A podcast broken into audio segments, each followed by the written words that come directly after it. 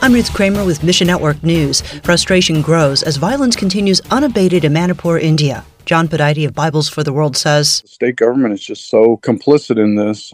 It's just amazing to see a state turn against their own residents in this way, launching what amounts to a very planned and well executed ethnic cleansing. Clashes between Manipur's Meitei and Kuki people groups have killed nearly 200 people.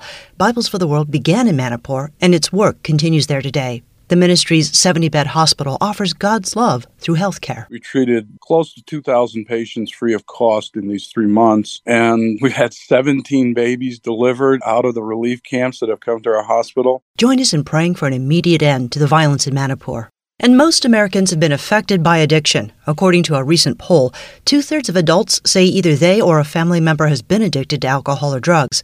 Sadly, less than half of those who report addiction in their families say that the person got treatment.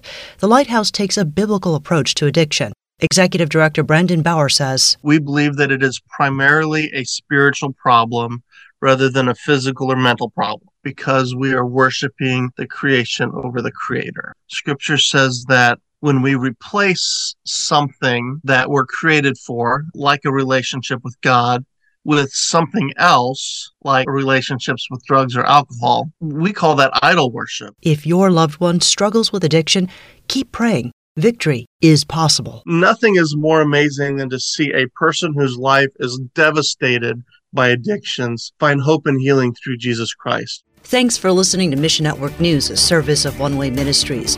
We're listener supported by people just like you. So by giving to Mission Network News, you enable us to keep the stories of God's kingdom coming. Look for links at missionnews.org. That's missionnews.org. I'm Ruth Kramer.